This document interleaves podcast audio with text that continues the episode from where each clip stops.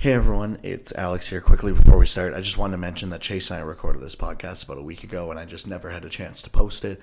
Um, so that's why there is probably a bunch of signings that have happened since then. And I, I know there are. And I said at the beginning of the podcast, there's not much news to talk about. We will discuss those when we get a chance, um, but it just won't be this week. So I hope everyone enjoys our top 20 center rankings.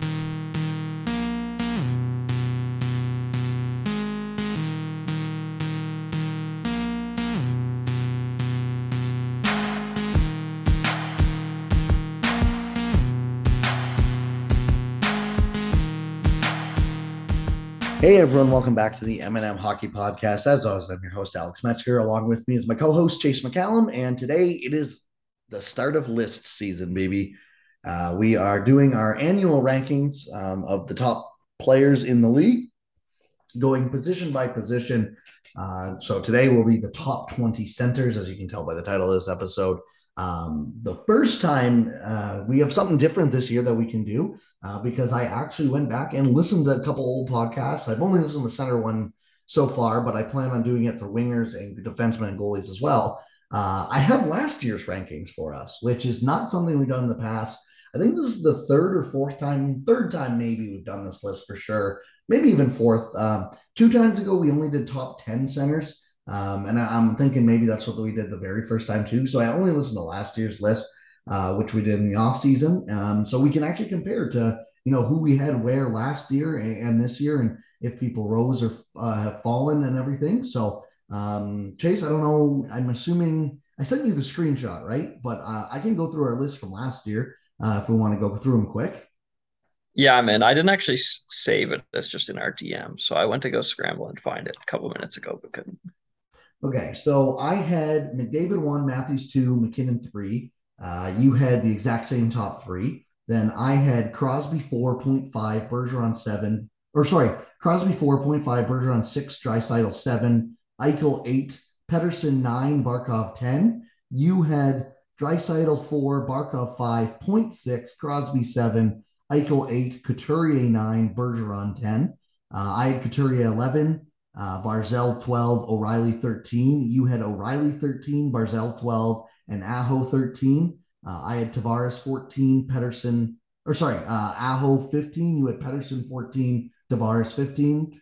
Uh, and then to round out, I had Scheifele 16, Eriksson Ek 17, Backstrom 18, Hughes 19, and Stamkos 20. You had Malkin 16, Kopitar 17, Stamkos 18, uh, William Karlsson 19, and Zibanejad 20. And then honorable mentions, I had Zibanejad, Danault, Cirelli, uh, Kopitar, you had Reinhart, Larkin, Cirelli.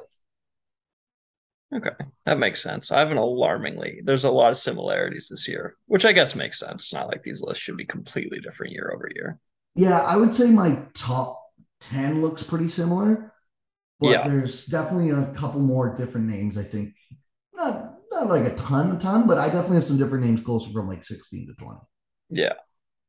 Um, yeah. So I have a very different bottom six or whatever it is. Yeah, me too. And, and honestly, I found so you know I kind of try and do lists by tiers where I kind of tier it off and then rank within the tiers. And I found the first three really easy. I found four and five pretty easy. I found between six and ten hard to separate like those four or five players. And then from like eleven to twenty four that I put down, I was like, I could honestly hear an argument for a lot of these players going anywhere in this ranking. Yeah, I completely agree. Honestly, I have a distinct top seven, and after that, I'm like, mm, I'm sure there's guys that should definitely be in the top 20, but after that, it's like I get any order, and even you could probably name an additional like 10 or 15, maybe even 20 centers because there's so many good ones. And if you really thought they were 19, be like, yeah, fair enough. Even though I think he's 35, there can't be that much of a difference. Yeah. So, like when I was making my list, I had the top five I wrote down right away. And then I had 34 names total, I think, for spots six to 20. So, yeah. Um, I'll just yeah, get like, right into okay. it, I guess. And, and then we can go because I have a, a list of honorable mentions as well, because of course I do.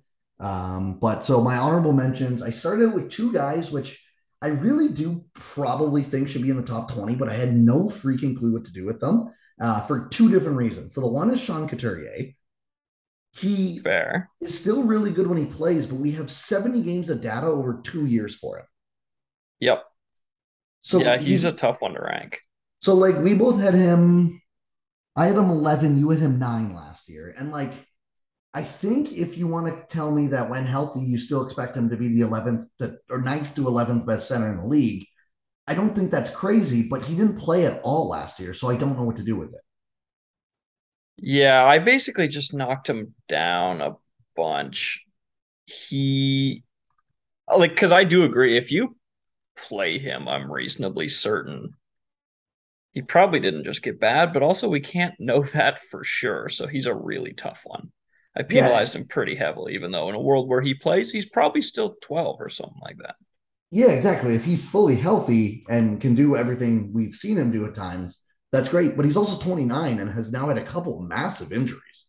Yeah, both the guys I moved, or not both, all of the guys, now that I'm looking, if I had them nine, uh, other than one name, are significantly younger that leapfrog him for me. And that's a big part of it, where it's like there's just more upside in, you know, Jack Hughes or someone like that than an injured, often injured 29 year old.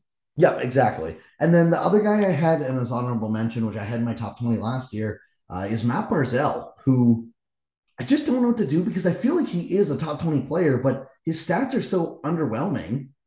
And I just think that's because he's in the island. But again, there's no way to prove that right now.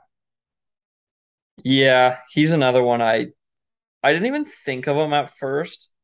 And then I was like, honestly, the reason I didn't think about him is because if you list centers by like war, he doesn't even come up in the top like 40 No. or even close to it. I was like, maybe in the world where he's on the Tampa Bay Lightning instead of Brayden Point, uh, he's a hundred point player. If you want to tell me that, I'd be like, you know what? I have a hard time not believing that, but also everything we've seen from him, as best we can adjust for quality of teammate, suggests he's a good but not great. Well, he's great, but not in the context of a top 20 list. Offensive player and kind of mediocre defensively. So, Yeah, exactly. We both had him 12 last year, and I would say he had a down year this year. So that only means he can take a step back, logically thinking, right? So I had him just outside my top 20. And again, a guy where if you told me he was on a Tampa or a Toronto or even like a Pittsburgh, I, I think he would be probably higher up my list, but I just I don't know that for sure, so I can't put him there. yeah, exactly. Because as my for every story about a guy who goes to a good team gets way better, there's a story of a guy who goes to a good team and he is who we thought he was. Yep, exactly. So, and then three guys that I had just on the outside of my list. Uh, Zibanejad, who was my first honorable mention last year. Uh, Yeah. I had him. just missing too. Yep. So I had him just kind of the same idea where very good centerman, I think just outside the top 20. Uh, I had Tomas Hertl here as well. Okay, that's a one we'll differ on. I only have I have him on the list, but obviously not high up it. So we'll talk to him when we get there. And John Tavares, actually, too, just misses my top 20. Yeah, I had Tavares and uh Cirelli as the two guys I had in here at first, but then I was like, mm, Yeah, Cirelli's a good one where I thought, like, so I went through the list. I, I'm pretty sure I didn't miss anyone massive, but I thought, I realized after I didn't put any thought into Cirelli and I went, oh shit. And I went back and like cross referenced his stats. His stats are like very underwhelming for what I feel like his hype is throughout the league. yeah, because he he has these he had amazing defensive numbers, which he's had repetitively, but to get on a list like this, you're gonna have to show some offensive upside at some point, especially when you're on the Tampa Bay Lightning. Yeah, and like I thought, so when I was reading, I really thought I screwed up because I thought he had 70 points this year. I was like, oh yeah, like great defensively and 70 points. But I was reading his penalty minutes. He only had 43 points this year. It's like, well, that I don't think that's quite good enough. Like, No, it's and he he's never really had a this super high scoring season. Now I think he does get screwed out of power play time because his team is so good, but even his five on five offensive numbers have never been jumping off the page. exactly. So, um, all right. Did you have any other honorable mentions you want to throw down? I had uh, a former Sen and a current Sen, uh, just outside too with Duchene and Norris.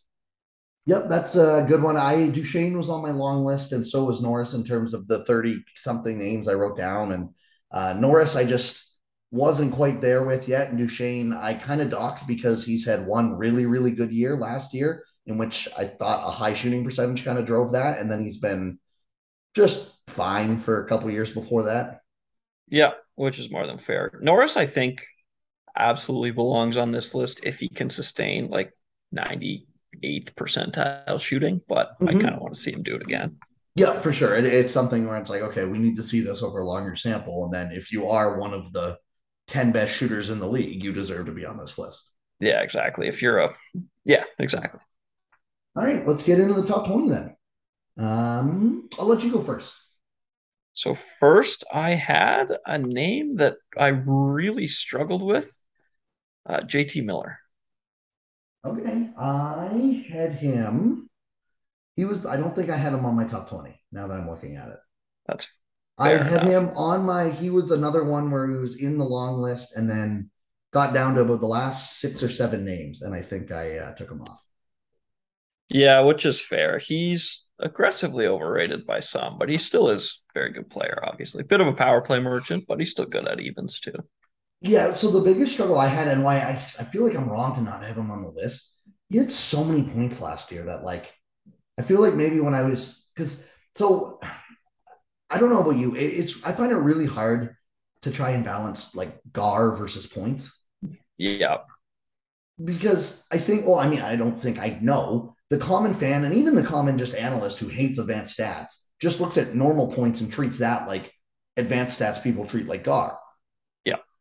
And, yeah, exactly. That is exactly how they use it. Right. So, like, obviously, the common fan, uh, if you want to say, or even just analyst, I think way overuses points. But I do think when it comes to analytically speaking, they almost get underrated sometimes.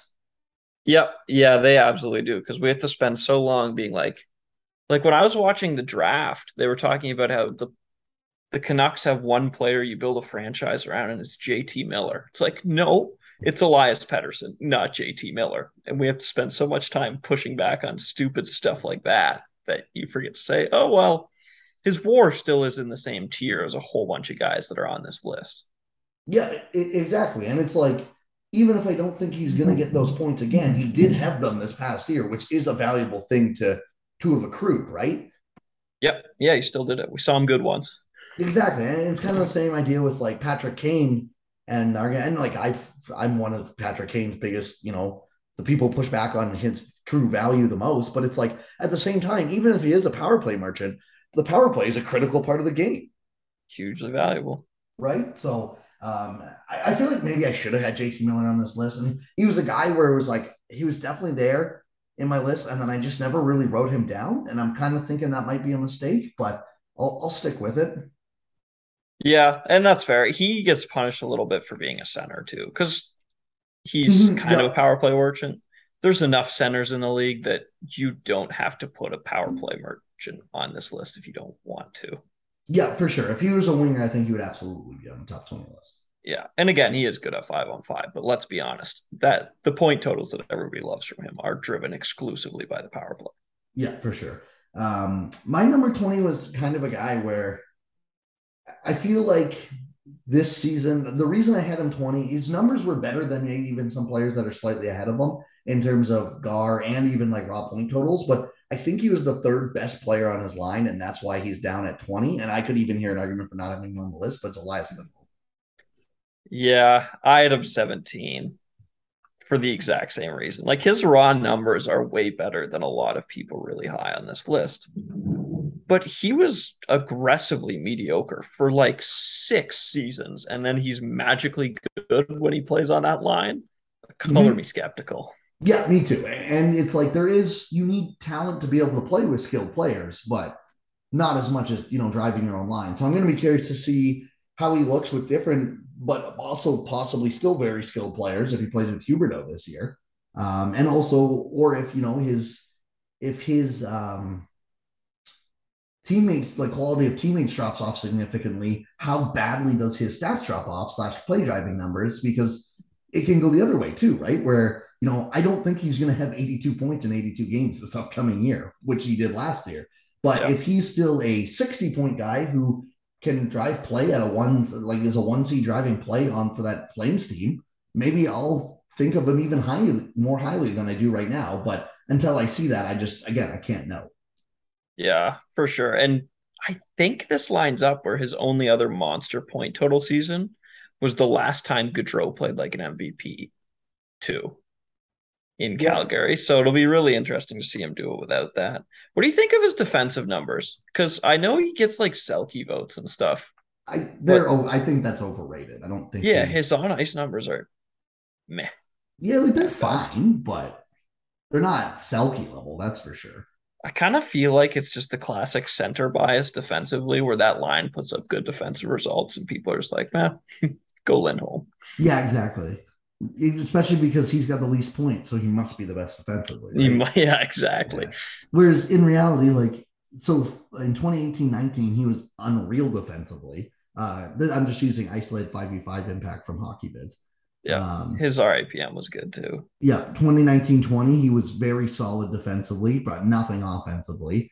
Um, 2020 and 2021 was similar, where he had a minus 1.7% expected goals against. So it's good defensively, minus 5.6% expected goals for. So they didn't do much offensively when he was on the ice. And then this year, he was plus one defensively, yeah, 1%, sorry. So he's like this was his worst defensive year in since 2014 15, and he was getting votes. Jeez. Yeah. So I just I don't really think that should play an impact, but also a point per game centerman who uh, was on one of the top teams in the league. Fair enough too. Yep, still valuable. Yeah, for sure. Um, all right, let's go. I'll go my 19 then. If you have uh, your 20 and 17 already on the list, and Yeah. my 19 was a guy who, again, I docked him a little bit because I haven't really seen him be the guy on his own team, and it's Sam Reinhart.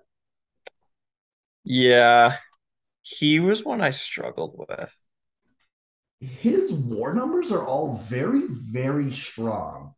But and maybe maybe I shouldn't punish him for this, but like he's always got to play, or not always, like Eichel was hurt for a little bit last year, but a lot of his career he's got to play either behind Eichel or Barkov, Yeah, or which is one of those two guys, which like pretty well, and that's the other thing. He's also a winger a lot, mhm. which is tough.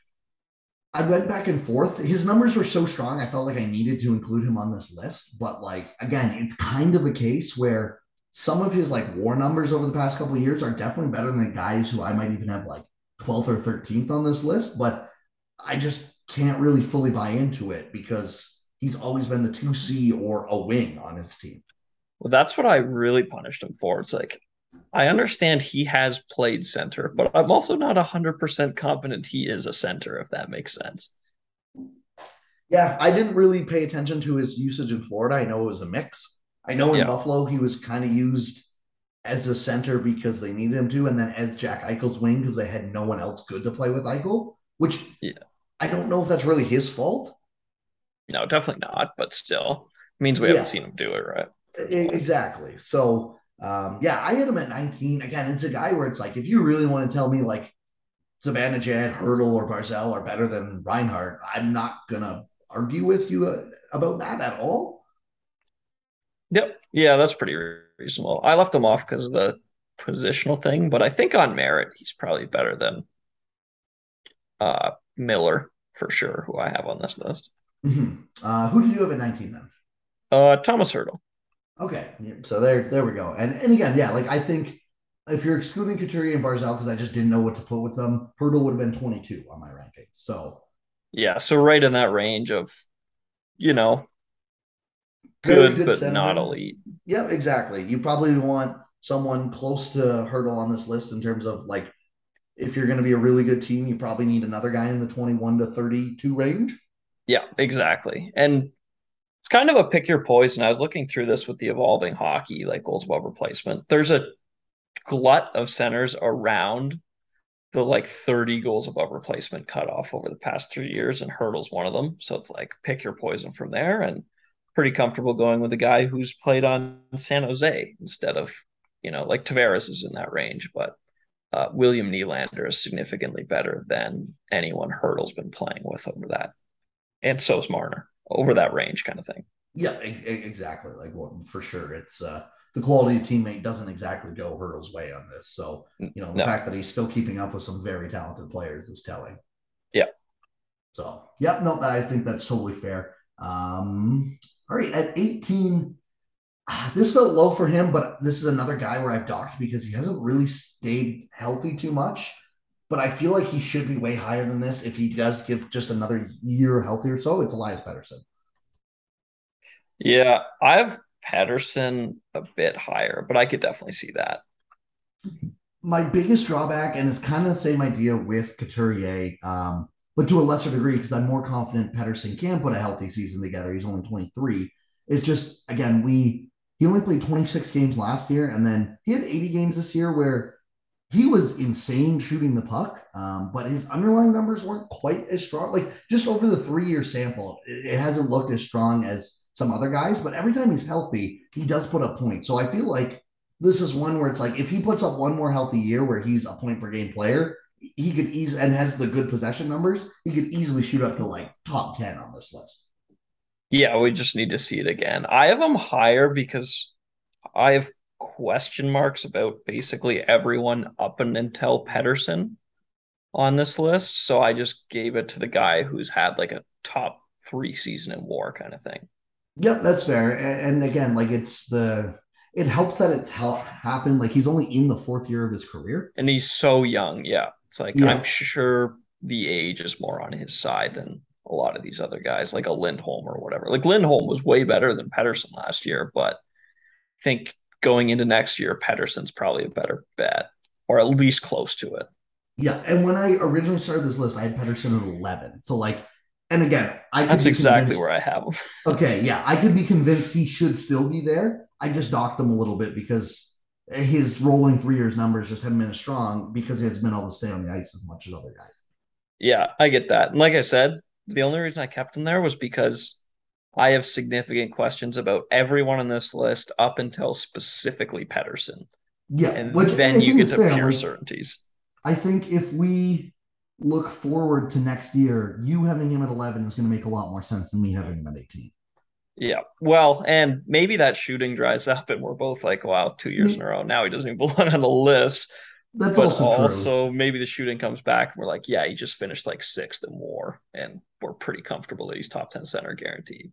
Yeah, and I feel okay betting on a guy who's already had a, like two other 25 plus goal seasons.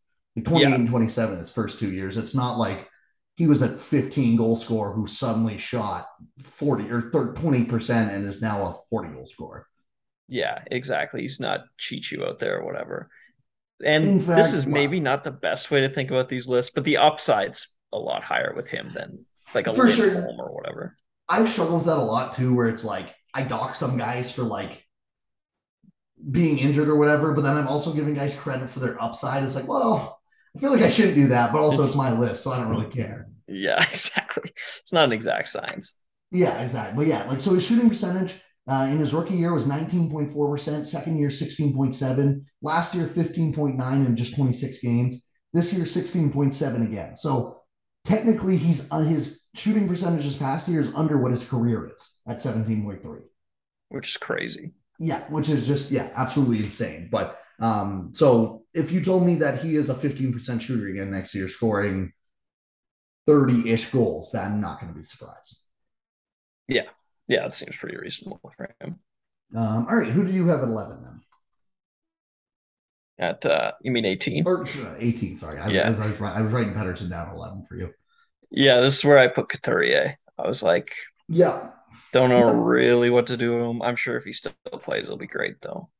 I think this is a fair spot. And again, like, yeah, I had him right in the 21 range kind of thing where if he would have stayed a little more healthy over the past two years, I think this is kind of where he would be because he did have a down year this past year. Yep. But he just didn't get to play much either, if I'm not mistaken. Like he had. Uh, He's missed a ton of time in the past. Yeah, he played 29 think, games right? this year. Yeah. And like last year's a shortened season, but he only had 45 last year too. So he still missed like a fifth of the season last year as well. Yeah. So he he kind of falls down the list of these like cumulative output metrics. But when he does play, he's still an amazing play driver all over the ice. Yeah, and, and again, another guy where I bet like if he can get a full bill of health, I wouldn't be shocked if he's closer to 11 or 12 on this list that next year than a guy on the fringe. Yeah. Yeah. I would just take being healthy, which we'll yeah, see. 100%. So, um, all right. And then you had Lindholm at 17. Yeah. At 17, I had Robert Thomas. Okay. I have him like three spots higher, but this is this this is the range. Yeah. Um, so I texted you about a couple guys because when I was looking at St. Louis's roster, they had a billion guys listed as centermen. Um, so we decided we would count Robert Thomas as a center, but not Jordan Kyrou for anyone listening. Um, not my only St. Louis Blue centerman on this list, regardless. Me neither. Okay, that's kind of what I figured. Um, yeah, I don't like. I think we talked about it maybe when that contract was signed because he signed the eight by eight this offseason. But um, it feels like more than what he's shown in terms of like usually guys just get paid for what they've done, not what they projected. This feels like one where St. Louis is definitely paying where they're projecting him, but I think that's fair because he's getting paid like a projected top 15 center, and that's kind of what I see him being over the next couple years. Yeah, that seems like the range for him. There's a little bit of fear that this year was driven by an extremely high PDO, which at least part of it almost certainly was but he's been outperforming his XG his entire career. So it's not as big of a concern with him as it would be for some guys. Yeah, absolutely. And, you know, he's had a, a number of years where his like goals above replacement and stuff have been very strong too. Like he had a 16.8 this year. Um, yeah. He had 4.5 last year, which again sounds very underwhelming when you compare this year, but he played 33 games last year compared to the 7 2 he had this year. So yeah, then, for sure. And there's also the caveat where it's like everything we do publicly probably underwrites passers, and he is one of the best passers in the league. Yeah, absolutely. So, um, and and pretty solid defensively. He's had a mixed bag of results, but he hasn't been bad defensively by any means either. Yeah, there's value in average when you're that that good offensively. Yeah, exactly. So, um, all right, that yeah, that is who I had at 17. So we are on to 16. Who did you have? Uh, I got Roope. Okay. Um, I had him a little higher up this list.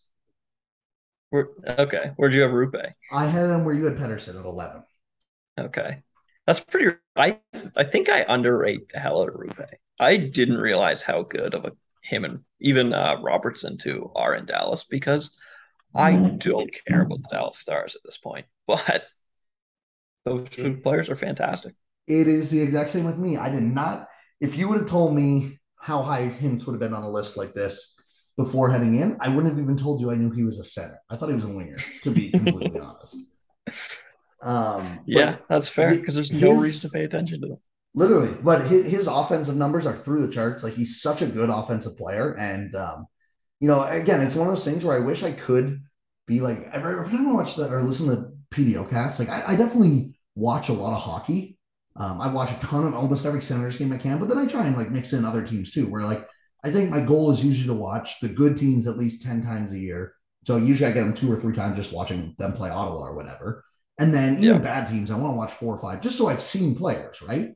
Yep. Yeah, this is one I could just never motivate myself. But every time I listen to like Dmitry Filipovic talk about them, he's just in love with everything that Hintz does because he was the only fun thing to watch in Dallas. Him, Robertson, and Pavelski. Like yeah, watching Dallas Stars games as a East Coast hockey fan is the most uh, hockey is my full time job luxury in the world.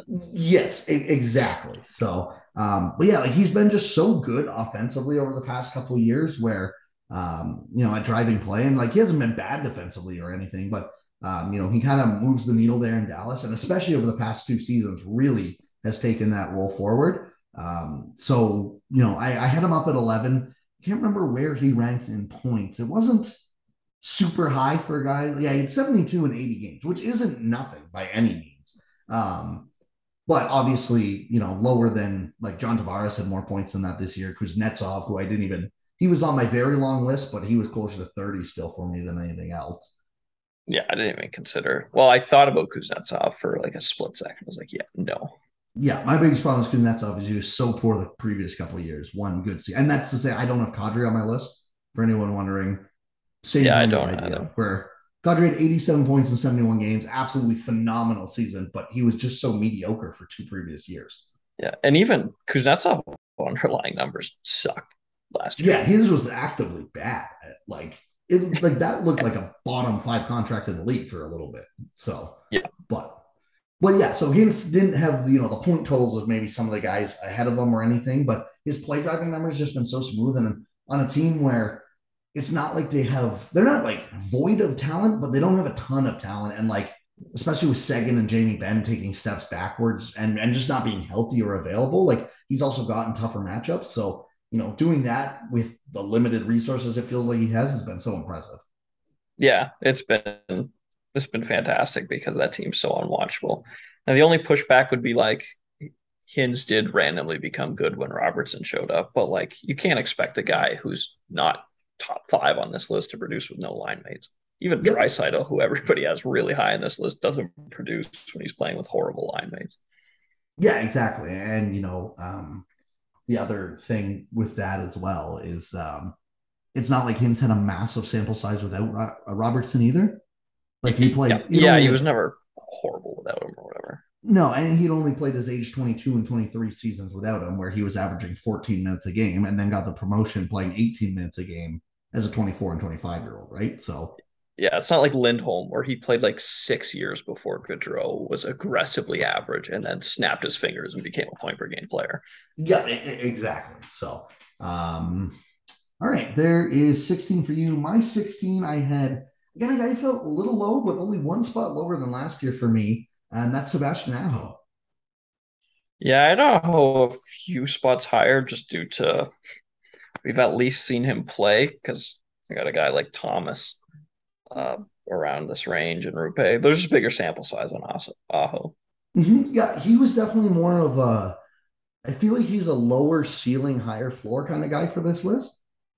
Yeah, he's his numbers were not nearly as good as I expected when I started digging into this. They're still no. great, obviously, but they're not like world beating good. He's just been consistently, yeah, good. Very good. Yeah, yeah, exactly. Like they're not like they're never really elite, but they're always just like very, very good. Like right on the borderline almost. You know? Yeah. I remember back when I used to always have these like player evaluation models. I would always use the color blue because I would always color code it from like the 30 to 60 range. And he seems like a perma blue player. Yeah, that seems about right. Like just the 15th ish best center in the league, but like 30th best when you add in some wingers and some defensemen or whatever. Yeah, like we've never really seen him close to top five or whatever, but we've never really seen him be bad since he's been a full time NHL player either. Yeah, and, exactly. So it, it depends what you weigh for like certainty versus upside. Yeah, where I think there is like arguments to be made that like guys on this list, like even a Robert Thomas, probably have the upside to have like a one off much better season than Aho, and especially a guy like Pettersson too. But like if you're giving it the gar over three years or whatever, Aho's might even out. Yes, exactly. Or like I think him versus like a Jack Hughes is interesting too because if things break right, break right for Jack Hughes, Jack Hughes is like three on this list next time we see him play, but it's also like he may not even belong on it over a full season again, kind of thing. Whereas at least Aho we know belongs. Yeah, it, for sure. Um, and yeah, like with Aho, it's one of those things where I have a hard time balancing. I keep forgetting that scoring was way up this year because I look and I see a guy like him with like 81 points. I go, holy. And it's like, but like everyone scored a lot this year. Yeah, that's fewer points than Duchene. Yeah, like, and then so I don't know how to balance as well because and like 16.7. Who gets a lot of power play time too. Yeah, on a good team too. Like, yeah. But yeah, well, that's the other 16... thing is they're like a play driving factory, and his play driving numbers aren't amazing either. No, like I was I was honestly lower on him. I thought he might be a guy where I have in the top 10 and I was like 16 almost feels high at times for him. But like because he's been so steady, I kind of gave him the benefit of the doubt. Yeah, yeah, that's that's fair. I had him 12, just a little more weight to the certainty aspect, but I get down weighting him. Yeah, and I'm going to be curious what his shooting percentage is because last year it was 16.2, but he didn't shoot, or well, yeah, he did shoot a lot. He had 24 goals, and then this year 16.7, he had 37 goals in almost 25 more games, I guess.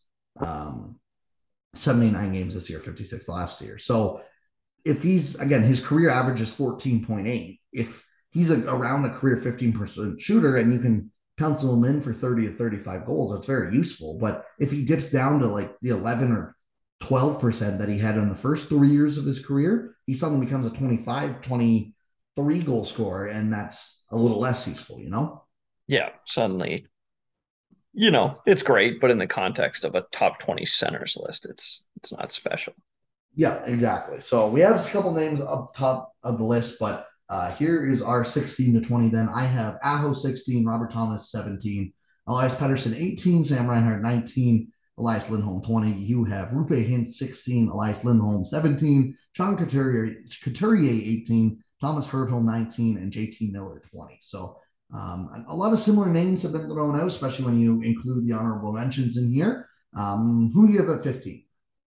At 15, I have the guy I struggled most to rank on the entire list with Jack Hughes. I have him one spot higher at 14. Okay, that's surprisingly even for how uncertain I was about this.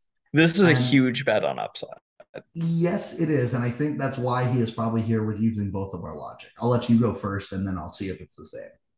Yeah. So Jack Hughes, over point per game player, fantastic at everything but uh, we've really only seen him put it together for one 150 game season. So, like I said, there's a non-zero chance Jack Hughes is like five on this list next year. There's also non-zero chance if he doesn't perform well, we don't even I don't even think he deserves like consideration for this list, which is tough to rank relative to a guy like Aho, who we know belongs in this general range, but absolutely does not have that upside.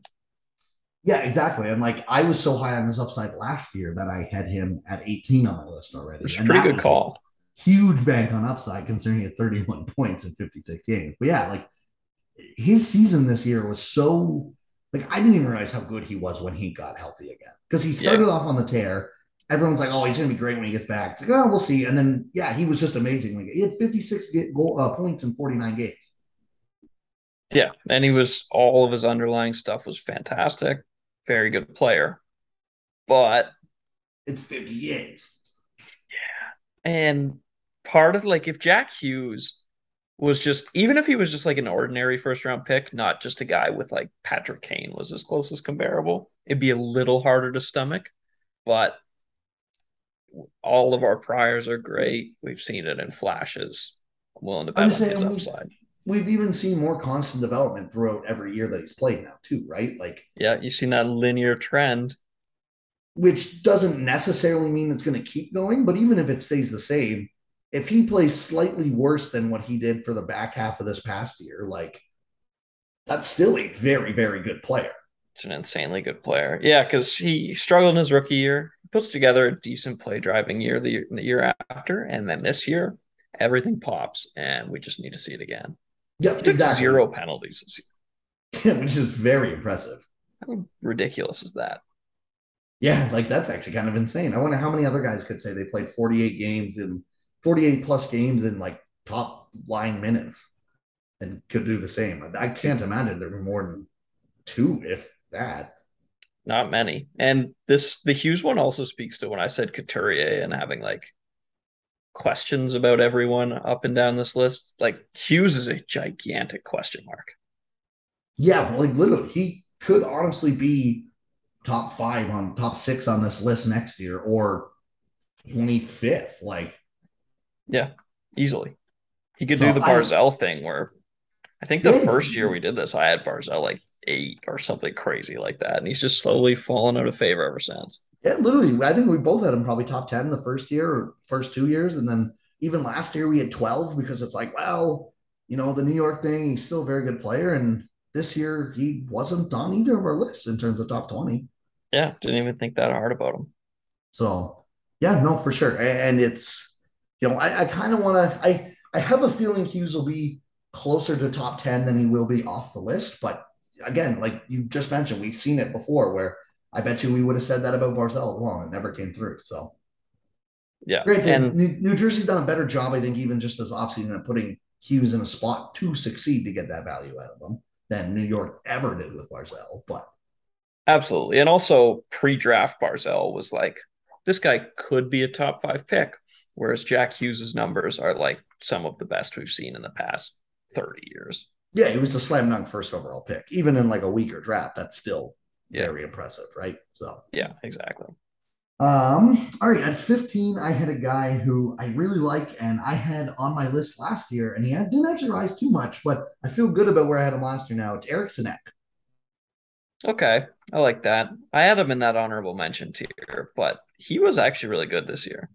He's been I saw him he's 17 been good. last year, and I remember that was one where you went, "Oh wow," and I had to kind of sell my case on it, and I could make basically the same case as last year, where it's just like part of it part of the issue I think I have putting him any higher than where he is now is that he also has the thing of like he wasn't good until um Kaprizov showed up. Kaprizov showed up, or not this good anyways. Yeah. But also when Kaprizov wasn't there, he was a 22, 23 year old still trying to find his way into the league. So how much do I blame on him? He has definitely got the lowest point totals of any guy on this list like he only had 49 points in 77 games. That's not popping off the page to you at all, but he's also so strong defensively and just like possession wise that um, I felt I still need to have him on this list. Yeah, it's pretty reasonable. He's a very Minnesota Wild player. Mm-hmm. I was going for more of the offensive upside for this list, but I could definitely see having him there. I think again, you know how I mentioned that like 30 goals above replacement over the past three years range. Yep I think he's another one of those guys mm-hmm. who's in that range because there's like 25 of them. And his last year was like so strong that I just like.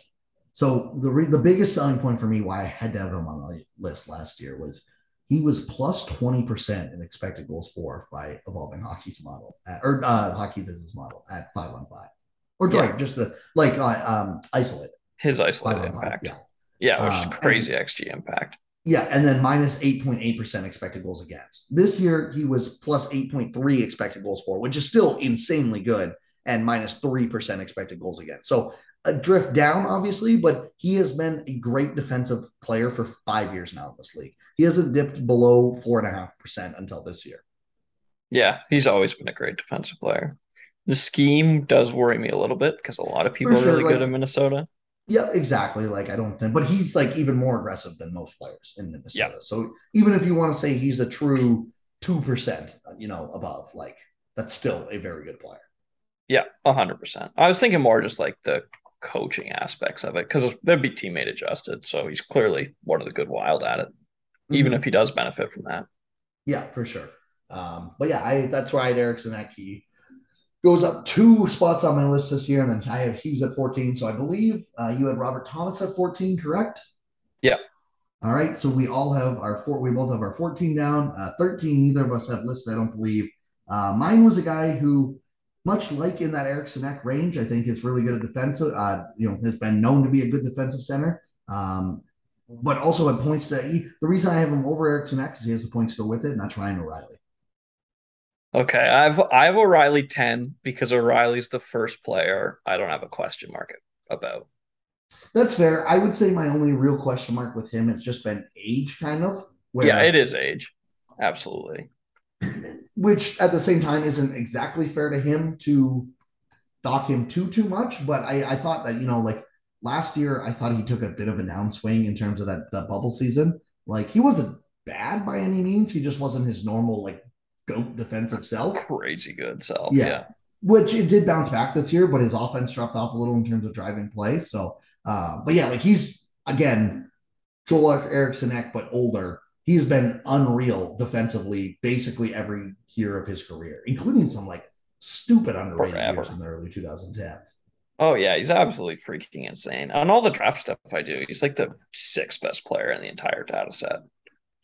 Yeah, like he's just he's such a good, reliable player. Is the best way I can put it.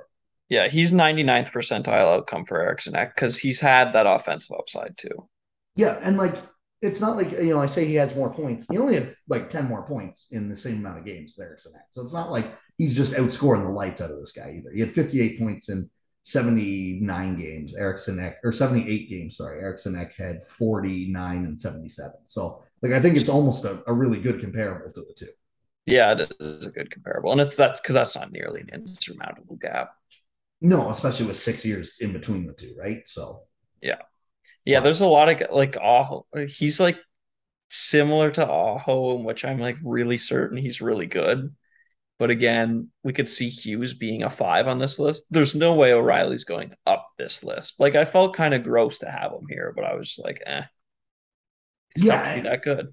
Yeah, for sure. And like I think the thing that helps with O'Reilly is we have seen him be that good for like 26 game sample in the playoffs when they won the cup. Yeah. But yeah, that was he's got an MVP and that was already four years ago. Which is wild. It's absolutely it does not feel like that long ago. Right. Exactly. So um, yeah, like I don't really see O'Reilly going up, but at the same time, you know, for St. Louis, he's still such a good player, especially defensively now, where it's like even if his offense keeps dropping off a little bit, like he's so good defensively, you can put him in those tough matchups and just say, don't like just survive, and that's good enough. Exactly. Go survive, play him to evens because you're that good defensively, and he'll never take a penalty kind of thing. Perfect.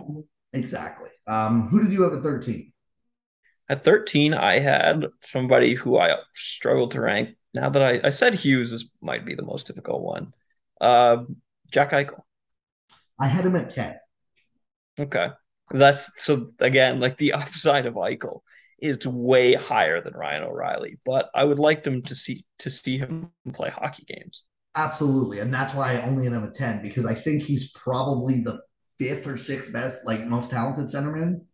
Like I could make an argument on just pure, if we're ignoring sample size, he's fifth probably. Or like, like you can make an argument, not saying he is. But, yep. Well, like remember how stupid good his micro stats were in Buffalo, and even his counting stats. Like, if you apply that to a good hockey team, he might be better than Draisaitl. Yeah, like exactly. So but we haven't seen him play. And and so I bumped him down a few spots. Me and you both had him at eight last year. And it was the same idea last year where it's like we still haven't seen him play necessarily enough or on a good team. Well, he got on a good team this year and looked amazing while he was on the team, but he just didn't we haven't seen enough of the sample size yet, unfortunately.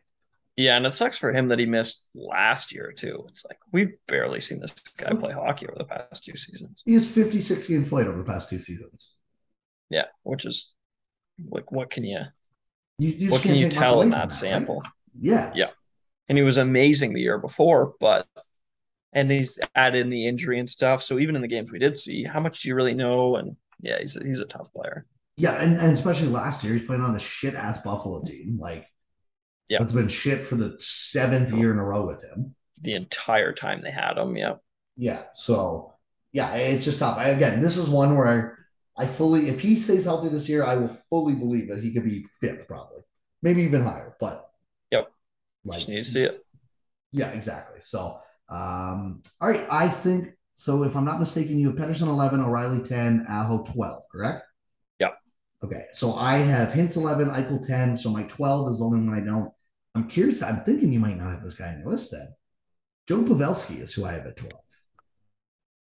Okay, so I have him as a winger. Okay, that makes sense. I figured yeah. I wasn't sure if I should ask or not, but one of the sites had him listed as just a pure centerman, and I couldn't really. I think it was NHL.com had him listed as a pure centerman, which maybe I shouldn't be trusting them.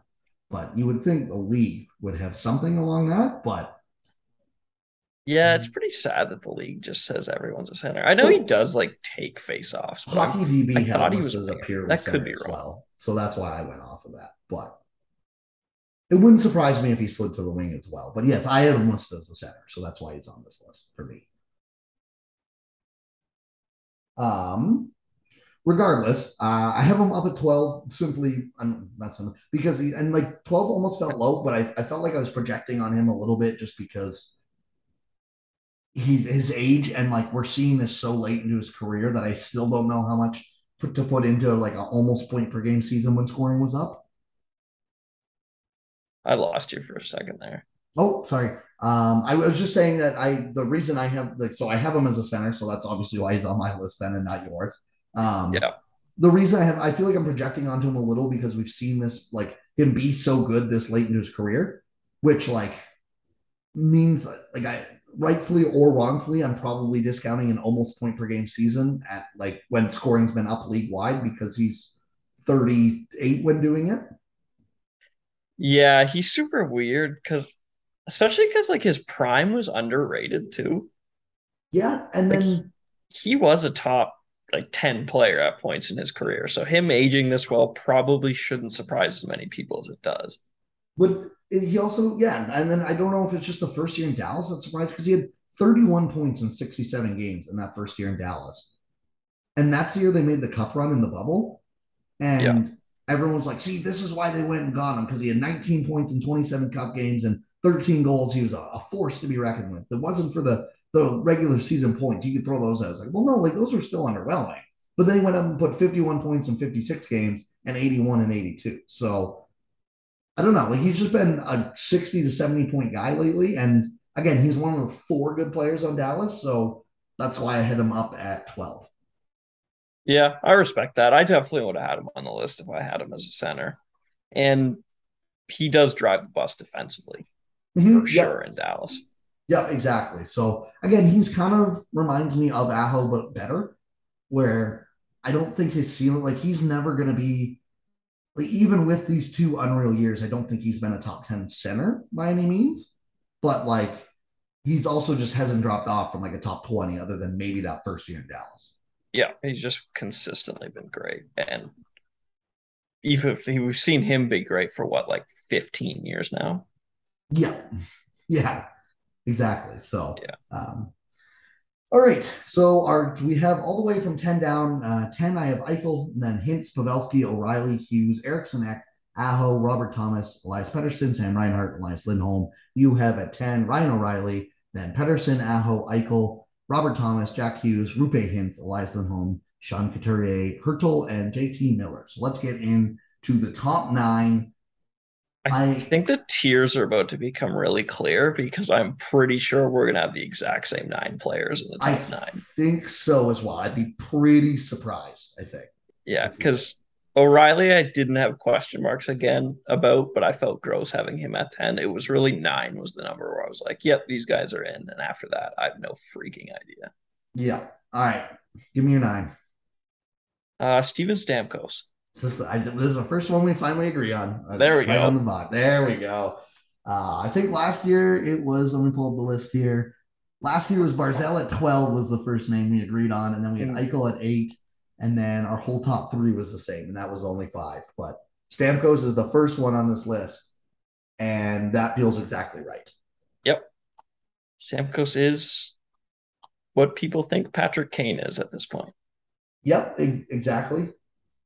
I Like- will say when doing this list, I was like surprised at how high I was on Stamkos, or like the like that just how good he's been. He's been ridiculous. And like, Like so gross. he uh like just from watching him and everything, because obviously we all get to watch Stamkos a ton because of how much Tampa plays in the playoffs. Like I am convinced he's a passenger at this point, but I'm also convinced he's the best passenger in the league. Yeah, I mean, if you're going to be a passenger that puts up 106 points, I'll take that passenger on my team any day of the year. Yeah, maybe the only better passenger is uh Draisaitl when he plays with McDavid. like, Yeah, like, like he's And- just so good at that. mhm. and, and that's all they need him to do, which is awesome because it, it looked like for a couple of years there was the point where he was just not going to be able to do it. Because even like in 18 19, they got swept. He had two points in four playoff games. He had 98 points in 82 games that year. The following year, he had 66 and 57 games. The season got cut short, of course, but only played one game in the playoffs where he took the one shift, scored the one goal, and couldn't play anymore, and they still won the cup without him. Yeah. And then even last year, like quote unquote, only 18 points in 23 games, but that was still like fifth, I think, on the team in scoring. He was just like the fifth or sixth most important player last year and only had 38 games played of the 56, where he had 34 points. So for like a couple years there, it kind of looked like he was just maybe winding down where he's going to start becoming less important to the team. And then this year, he casually put up 106 points over 81 games, was complete, was one of the only Tampa players to actually be healthy all year. And in the playoffs, like went above and beyond 19 points in 23 games. And there was times where he was driving that team along. Like he Yep. stopped being the passenger for a couple games in like that Leaf series and even the Florida one where I thought Kucherov was sleeping at times. Stamkos still looked amazing. Yeah, there was early on in the Leaf series, I was like, man, both Tavares and Stamkos look mediocre as hell right now. But uh, Stamkos, de- well, Tavares did too. They both definitely turned that around. Stamkos to a greater degree.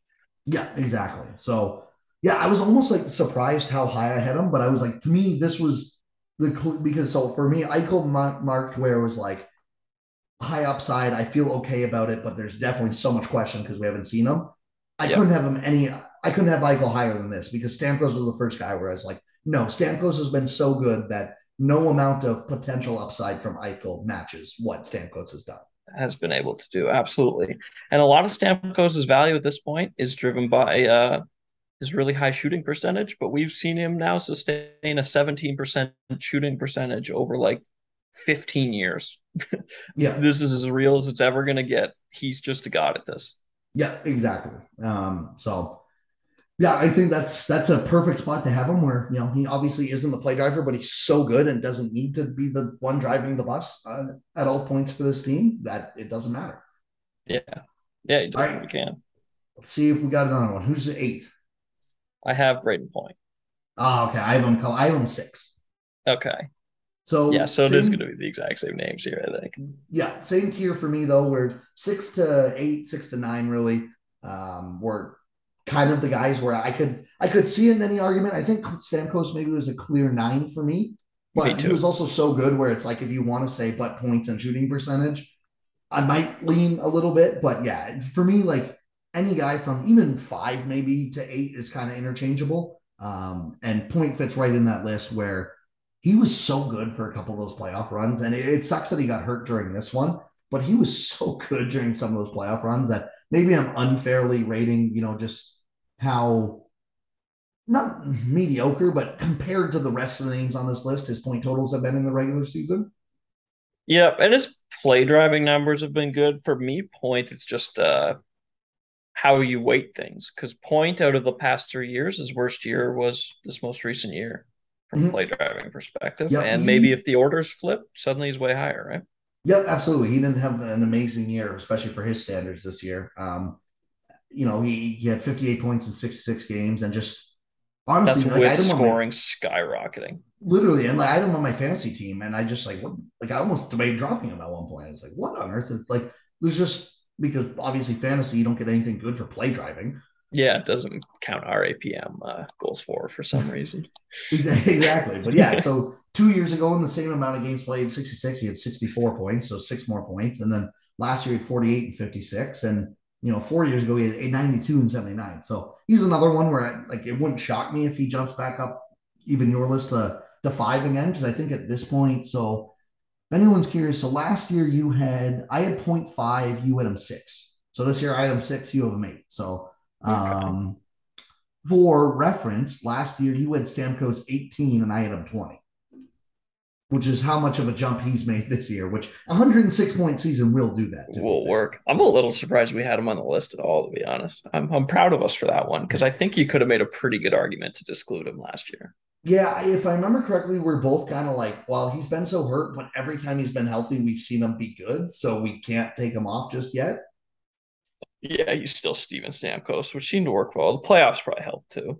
Yeah, which I mean, yeah, for sure. Like he had an amazing season this year, right? So it's not like where I would say yeah. the opposite of this list would be uh an Evgeny Malkin, who you had at 16 and I didn't have on the list, but he wasn't healthy again this year, so you can't have him.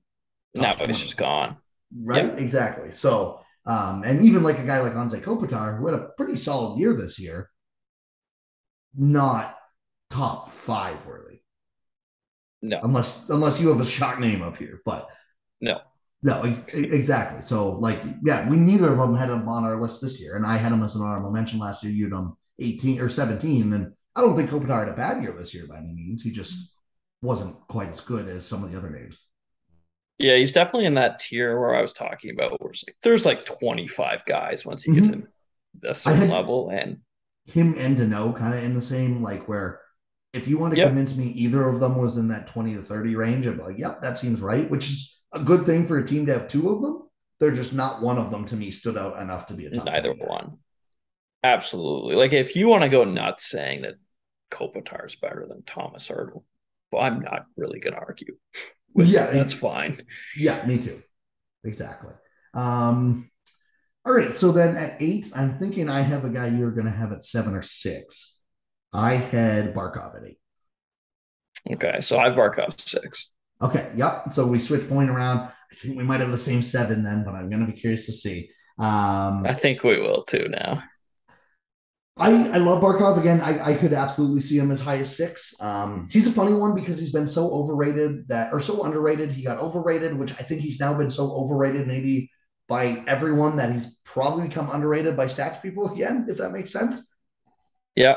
Shadow Cam. He is the best Finnish player in the league. yes, exactly. Yeah. One of our friends was trying to convince us that was it like Aho, Heiskanen. I think Heiskanen someone else was better than him who was also Finnish. And I was like, no, what are we doing here? He is the best Finnish player in the league. Um, yeah, no, like 88 points in 67 games this year. Drive play was driving play again um, at a very solid rate. Like, you know, if I remember correctly, even was good defensively again this year. Because um, that was the other thing. He got this rep of being like unreal defensively for and for the past three years he really hasn't. But this year he was good again.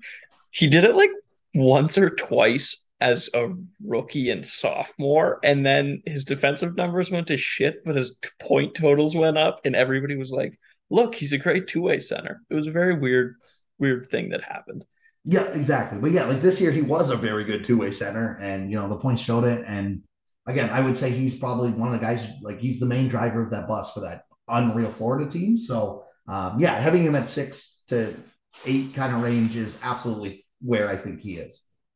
Yeah, I I penciled him to six, just because he's been steadier than Point, and then I think he has just age over the guy who I think we're gonna have seven. Would that be one Sid the Kid?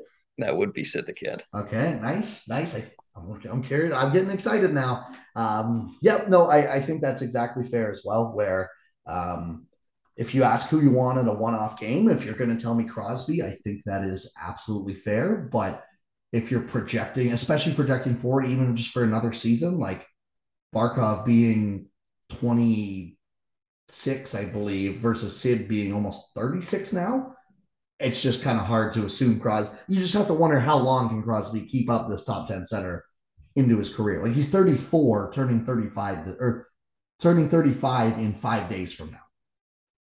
The yeah. fact that he's still he's the seventh so best center is insane. It's nuts. And we saw in the playoffs, I'm pretty convinced Crosby at his best is the third best center in the league. But yeah, he, he just can't do it for a prolonged time. Exactly. Because he's 35 and been injured his whole life and all of those things. Yeah, exactly. Uh, and I, I, think that is absolutely fair. Um, I also had a lot of people push back because I put Crosby. I had him like 17 when I tweeted this top 100 list, which I thought was pretty you know, fair ish. And people lost their minds at me. It's like, it been the one defense was his point per game average didn't drop this year. I was like, so he's not declining. I was like, if league scoring skyrockets and you stay the same, you've actually just proved your point to me. Yeah. So the he was too low? Yeah. Yeah. I now 17 seems about right. Again, like if we're gonna have both, seven at centers yeah, that, that just means you need five defense and five wingers you feel better than him about, or you know, multiple of one versus the other. That seems reasonable. doable. Yeah, get six wingers, say, and you know, four defensemen seems that seems like a pretty good spot. I yeah, flipped I mean, him in Point on list on this list too. So yeah, exactly. Like you have a pair of Boston wingers, Mark Stone. Yeah, Marner, Marchand, good. Or you already said uh, Gaudreau. Yep, exactly. Kucherov, Rantanen, Cale Makar. Panarin, depending how worried you are about his uh, underlying. We'll get to that next year, obviously, or next yeah, week. But next list. But, yeah, and then you got like Makar, Fox, McAvoy. Yeah, McAvoy, exactly. Right, like you there you go. Make a case, and then there he's at seventeen. Yep. Yeah, no, I I mean people lost their nuts about that list anyways. I couldn't believe how mad people were like that you had a guy 14th so instead of 19th on a list or something like that. It would have been more understandable if I like titled it something that was like super serious, not just "Hey, I'm bored in the off season. Here's a list." tier- you even said they're like these are tiered, so you can put anyone in this tier, and I probably wouldn't have an argument. It's just like, and people are still like, why do you have Crosby 17th and not 13th? It's like, well, if you look, that's the exact same same thing. Yeah, the one guy was like, uh, "Oh, I actually wanted to talk to you about that list for one player." I think we DM'd about this. Did you even fucking consider Nick Suzuki no, for this list? No, There's a hundred. A reply to that list got 150 likes saying, "Where's Nick Suzuki?" I was like, "Man, I thought about him. Was like absolutely not even close." Yeah, I was. Uh, I was actually going to bring that up because of the list. I was going to say there is no Nick Suzuki on this list, and like I, I saw you've had a couple discussions with it because there was one of the Habs guys we follow as well, Nolan, I believe his name is, and. Yeah you know, he was kind of trying to defend Suzuki a little, and his argument was reasonable, but like it still kind of came down to okay, we're like we have stats to kind of show this, and he still doesn't rate that great. Yeah, I got him pretty good when I was like bringing up Kadri, and they're like, Kadri would obviously be this team's one seed. It's like, okay, if Nazem Kadri is obviously better than you, then you don't belong anywhere near this list. Yes, I, I fully agree. Like, yeah, yeah like, I, I'm sure he will be better than his numbers look in the future or anything, but like let's relax a little bit on Suzuki right now. Yeah, 100%. So, um, all right. Um, that was a bit, a bit of a tangent, a bit but, of a detour. Um, yeah, so we both have Crosby at seven. So that means we had I had Point uh, six, Crosby seven, Barkov eight, Stamkos nine. You had Barkov six, Crosby seven, Point eight, Stamkos nine. So we just flipped Point Barkov. I'm really curious to see what's the top five, how much this matches up. I think one and two are going to be the same, but I'm curious about three, four, and five. Who do you have at five? So honestly, I believe this player might be number three in my heart, but I didn't have the balls to put him number three because he's old as hell. Patrice Bergeron. We do have the same. I wanted to put him higher on this list, man. I just couldn't. He was better than, like, I guess we can stop being coy about it. It's very obvious that MacKinnon and Draisaitl, Matthews, McDavid um, he was better than at very least Draisaitl and MacKinnon this past year by a significant margin, I think. Yes. Um, again, the thing I feel like kind of pulls me back from Bergeron just a tad compared to the top four is that his line mates are so good. Now, granted, it's not like good. It's not like MacKinnon's aren't or Matthews aren't or Draisaitl's aren't, but like even Draisaitl, he didn't play with McDavid near as much this year, whereas Bergeron still got to play with one of Marchand and Pastrnak for like hundred percent of his minutes. Yeah, and McAvoy on defense. Everybody at this point has crazy good teammates, and that is in part because of how good they are, but still. Yeah, but like Bergeron's numbers were so ridiculous. His isolated impact is still so funny to me. Like he he had the best defensive year of his career last year, and this is a guy who has slam dunk the best defensive player of this generation. Both expected goals for and expected goals against were 18%. 18.7% like, expected goals for and minus 18.6 expected goals against. Like you can make an argument he was, yeah, the third best center in the league last year. And I, I wouldn't even bat an eye. If I remember correctly, two two line-based records got broken using MoneyPuck data. The best expected goals for percentage line, which was the Bergeron Marchand line this year, and the best goals for percentage line, which was the Marner Matthews Bunting line oh, since 2007. Both yeah. of those were broken by lines this year. That and that sounds right. Like it's just he is so good, and you know, and this is what's so insane to me that there's debate about him retiring because he's still this good. I know this is yeah, this would be like uh it reminds me it's not quite as extreme, but it is Boston still, the Brady retirement stuff. Mm-hmm. Yeah. Like retiring when you're still top five at the most important position in the sport. Yeah, it'd be like if uh because you know Brady had the year where he had no weapons or anything. It'd be like if Bergeron had passed uh, Marchand and McAvoy taken away, and then went to Tampa or something and was like just unreal, just like Brady did. Like that would be the comparison. Yeah, he signs to be Tavares' center in Toronto or whatever. Everybody's like, oh yeah, he's still amazing no matter yeah. where he goes. Exactly. Um, you had him. So if we, this is where I really like comparing last year. So last year you had Crosby seven, so same spot. I had him four, so I had him down a couple points this year. Um, last year I had Barkov. Where on earth? I had Barkov ten, and you had him five. So I had him up a little. You had him uh, just one spot down. I had 0.5. You had 0.6 last year. Um, so you had point. I had point down one, and you had a couple. Um, and then Bergeron, you had 10 last year, and I had six. So we kind of swipped on Barkov, Barkov and Bergeron last year, whereas we both of them at five this year, and then Barkov six and eight, obviously. which makes sense. Yep, I, I- definitely agree. Um, all right, number four. Did Draisaitl do enough, or is it? Or sorry, did yeah, did Draisaitl do enough to crack the top three for you, or is he still four? I left him four. I did too. I so I had him seven last year actually. So I have him going above Bergeron, Point, Crosby from this year. Um, yeah. Yeah, that sounds about right, especially in the playoffs. nice. So you're gonna have the same top four as last year, almost same top five too.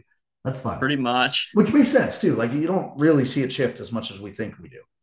No, because these guys are so even like MacKinnon was not particularly close to the third best center in the league last year, I don't think, but I mean, he's hmm. still Nathan freaking MacKinnon. Somebody has to do something serious to knock him off. Yeah, and also him having the big playoff run, I think this year also kind of helps with that. Always helps. Yep, absolutely. Because yeah, like if they don't go on to win the cup, where obviously he was, and I mean even like he wasn't always the Pete Nathan MacKinnon, but he's still at 24 points in 20 games. Like if they don't win the cup this year and they bow out in the second round, people might start going, well, yeah, he had 88 points in 65 games, but Yeah, well, exactly. Because that at that point you're thinking, well, you know, maybe he puts up 10 points in 14 playoff games and they lose. Draisaitl put up 30 and Bergeron put up historic defensive numbers. yeah, Yes, we can knock down a couple of pegs, but no, he was amazing and they won the cup.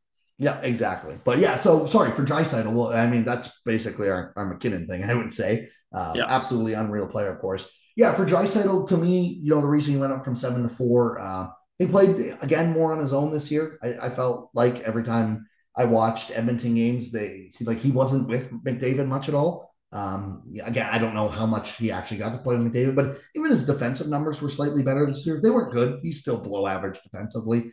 Um, Yeah, he's but- a bad defensive player, but it's fine. yeah, it was less bad than it was last year, where he literally just ignored defense. Yeah. And to be honest, our defensive estimates are noisy. I have a feeling for a lot of Dry Draisaitl's career, they're going to bounce around between bad and god awful, depending yeah, on the year. exactly. But that being said, he was still, I think, uh, second in the league in points, second in the league in goals. Um, like he had 110 points in 80 games. There's not much more you need to say than that. Yeah, he's he's stupid. He's the second best shooter in the league. You know, it's Yeah. too bad Matthews exists for his sake, but yeah, Draisaitl's freaking amazing. Yep, absolutely. So, um, Draisaitl four, MacKinnon three. Um, again, I only know this because you and I have discussed this over DMs and stuff like that a little bit too. Our top two is Matthews two, McDavid one, correct? Yeah. Yeah. And I do I do think this year for the first time in a while, I think Matthews is distinctly closer to one than three. Yep, I think so as well. I think me and you both kind of said last year too that he was very clearly two, but this year, like, was the first year you could absolutely make an argument at least that he you could have him one. Yeah, Like I still prefer McDavid, but you could at least make a pro Matthews argument without being completely insane, which has yet to be possible up until now. Yeah, and so the biggest reasons, and again, I know this because you and I have talked about it. The biggest reasons, you know, we still kind of have McDavid one is a. It's not like he had that much worse of a regular season than me. He still led the league in points, right? Like he had 115 or something, just absolutely stupid like that. Um, And his floor is ridiculous. yeah, exactly. And B, we saw the ceiling still in the playoffs, and that to me does matter. Yep. Yeah, 100 absolutely. 123 points in 80 games. He's a ridiculous hockey player. Yeah, but yeah, then I'll be like the 33 points in 16. And there was like games where he just willed that team to win. And to me, doing that in the playoffs, I don't punish players on rankings like this for not doing it. Like, I don't think Matthews has really done that where he's willed a couple teams to games like that, you know? No, he hasn't. The But closest he came was he was a force in that Columbus series, but the puck never went in the net for him. So Exactly, right? And maybe it will bounce and he'll have it. So, but I don't punish Matthews for not doing that. But I definitely do give McDavid some benefit for having done it. yeah, a hundred percent. And I think the other big thing with McDavid is just sample size, right? Like we were really early, and time has shown us to be absolutely correct on the Matthews' number two range. But he'd have to put up another MVP season kind of Yeah, exactly. Like if if Matthews drives play and scores at a 60 goal clip just like he did this year, for a second year in a row, maybe you do have the uh, discussion a little more seriously. But again, like McDavid put up 123 points. It's not like this guy had a down year or anything like that. So yeah, um, exactly. It's just a down year relative to the MVP caliber, which he still was, but yeah, exactly. I think he's got to be the first guy in a while to lead in points, but not lead in either assists or goals. Oh yeah, that's kind of a fun one. Eh? Yeah, because I think Huberdeau beat him in assists. Oh, okay, McDavid did. Gaudreau was four less than him, so it was Gaudreau that almost beat him. But I thought they both did, to be honest. According to the sports book that I'm on, covers.com. Oh, I'm sure your information is right. I was just going purely off the top of my head. 79 for McDavid, 75 for Drew. But yeah, anyways, um, yeah, like it, that's that's the gap still for me. It's just like I definitely agree though, where Matthews is closer to one than he is to two, and that probably you would probably run out of a building for saying that last year. Yeah, you would have been, and maybe rightfully, but like, yeah, he's Matthews was just such a far step above MacKinnon and Draisaitl because everybody. The funny thing with Matthews too is everybody always says about Draisaitl, it's okay, he's so dog shit defensively because he's that good offensively. Auston Matthews clearly proves you don't have to be that horrible defensively in order to be that good of a shooter and offensive player. Yeah, exactly. Like you don't have to just completely abandon the defense, and that's also why like I'm still a little more McDavid because he's he is another example of he's now not great defensively. Like he's not Matthews level defensively, but he's not stupid below average anymore either. Yeah, he seems to be following nicely into that Sid thing where his early career defensive results are absolutely horrific. And then they just get to average, and you're like, okay, this guy is a force of nature. Yeah, literally, because McDavid creates even more than we saw Peak Sid create offensively. He's just that disgusting. Where it's like, yeah, yeah, like he's at plus 29% is what yeah. the isolated impact model has him at offensively. Just ridiculous. And they even have his even strength defense in like a minus four now, which is above average. Like minus four, yeah. he he was 29% offensively and negative 4.5 this year defensively. Last year, negative 3.4 defensively, plus 24% expected offensively. Yeah, that makes so, sense. The Twins have him slightly below average defensively, but those are going to be within error bars. Yeah, literally. So like he's the best offensive player we have seen in ever, maybe for advanced stats. In our lifetime, for sure. Yeah, exactly. Um, and he is now around average defensively. Yeah, that's kind of all you can ask for. Yep. So, um, yeah, that's our ranking. Um, I should, probably shouldn't have closed my list so I can go through it real quick. Let me open that back up. Um, one through 20, I will go my list, then yours. Uh, I had McDavid, Matthews, MacKinnon, Draisaitl, Bergeron, Point, Crosby, Barkov, Stamkos, Eichel rounds out my top 10. And then had Roope Hintz, Joe Pavelski, Ryan O'Reilly, Jack Hughes, Eriksson Ek, Aho, Robert Thomas, uh, Elias Pettersson, Sam Reinhart, and Elias Lindholm uh, to round out my top 20. You had McDavid, Matthews, MacKinnon, Draisaitl, Bergeron, uh, Barkov, Crosby, Point, Stamkos, and then O'Reilly to round out your top 10. Uh, Pettersson, Aho, Eichel, Thomas, Hughes, Hintz, Lindholm, Couturier, Hertl, and JT Miller rounding out your top 20. Um, so pretty pretty similar list. I mean, obviously a couple different names near the bottom, but um, I'm just trying to look quickly, and it doesn't look like more than four names were different on each list. Yeah, which makes sense. I know people love like the people love the Skip Bayless level disagreement or whatever, but if we're being intellectually honest with each other and you have a guy nine that I didn't even consider for the list or whatever, it's like there's pro- one of us is probably making a severe mistake.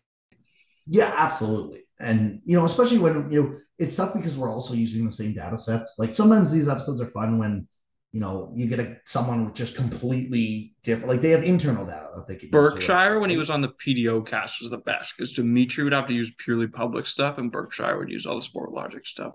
Exactly. Like, so that was always a fun comparison. But yeah, like for us, you know, we're using the same data.